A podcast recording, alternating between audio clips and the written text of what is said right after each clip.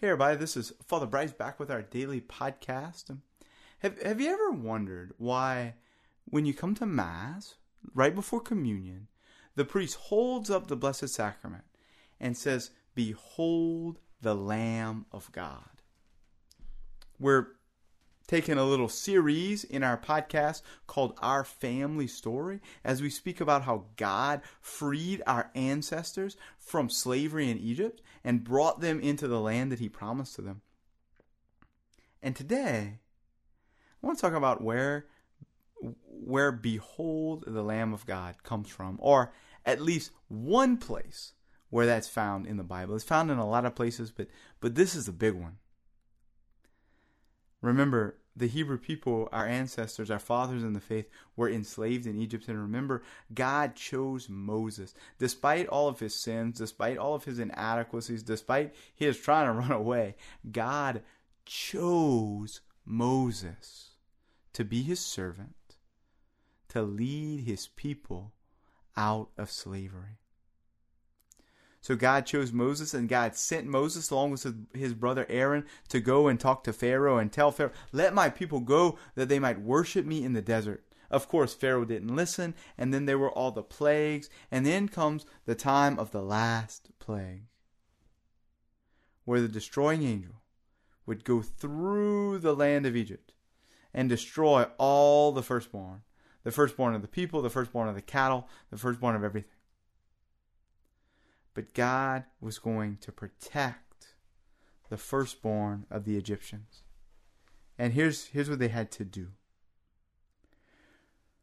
On the 10th of this month, every one of your families must procure for itself a lamb, one apiece for each household. It shall be slaughtered during the evening twilight, and they shall take some of its blood and apply it to the, tor- to the two door- doorposts and the lintel of every house in which they partake of the lamb. That same night they shall eat its roasted flesh. For on this same night I will go through Egypt, striking down every firstborn of the land, both man and beast, executing judgment on all the gods of Israel. I am the Lord. But the blood, that is the blood of the Lamb, will mark the houses where you are. Seeing the blood, I will pass over you. Thus, when I strike the land of Egypt, no destructive blow will come upon you. This is the feast of Passover. What is the celebration of Passover? That God passed over the Israelites, the Hebrews rather. That the Hebrews were saved from destruction by the blood of the Lamb. Do you see? And we celebrate Passover even today. It's hard to hear in English, but it's not hard to hear in, in other languages. In Hebrew, it's Pesach. In Aramaic, it's Pascha. In Greek, it's Pascha. Uh, in Latin, it's Pascha. And you can go look it up in French or in Spanish or in all kind of other languages to see that this feast that we still celebrate, the new Passover, the Passover of, of the new covenant, is the same feast that in English we call Easter when we were saved by the blood of the Lamb, not by the blood of an animal that was that was painted on our doorposts, but by the blood of Jesus Christ, the Lamb of God, who takes away the sins of the world. That's what John the Baptist said when he saw Jesus. Behold, the Lamb of God, who's not just saving firstborn sons from spiritual destruction, but who's saving all of God's children from the eternal destruction of being damned to hell and offering to you and to me new life. So, how do we get washed in the blood of the Lamb? How do we get washed in the blood of Jesus? How do we participate not just in the old Passover, but in the new Passover? That's baptism. When we are born again of water and the Spirit, washed in the blood and water that flowed from the side of Jesus Christ as he hung dead on the cross. Washed. And then, after we're baptized and confirmed, so long as we've remained in a state of grace. We receive his body, blood, soul, and divinity every time we receive Holy Communion. The Eucharist is the living Christ, and the body and blood of a living being cannot be separated.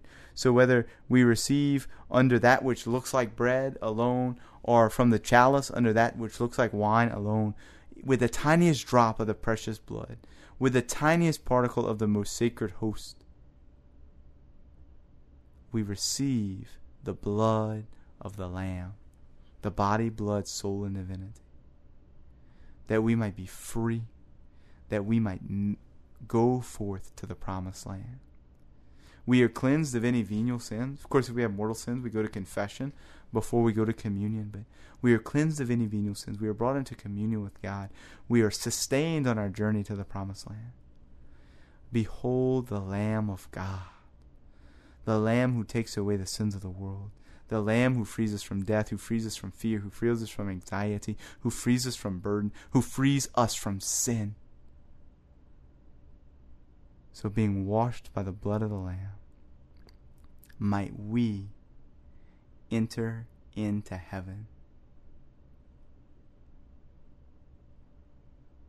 You know, we've been going through this series called Our, Our Family Story, and, and I have a good idea for the next series. Somebody really helped me out to think about the idea, but but I'm, I'm still open to other suggestions. I think as I build the next series, it would be helpful. Uh, while I already have the general direction and while I already have the, the idea to go forward, it would be really helpful just to get some questions from you.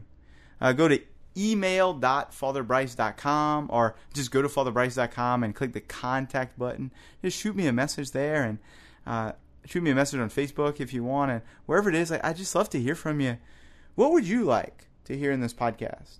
Maybe you submit questions and, and in the midst of the next series i just take some time to answer your questions. Maybe there's a, a particular topic that you want to cover or a particular book of the bible. I don't know. This, this podcast is just meant to help you. That, that, that's really the only reason that i do it is to, to help you love jesus and, and hopefully it helps me love jesus along the way. So shoot me a message email.fatherbrice.com or contact.fatherbrice.com or you can shoot me a message on facebook or, or however you however you send those messages. Um, just let me know what you think as we move forward together. Till we talk tomorrow with the Sunday homily. God bless you.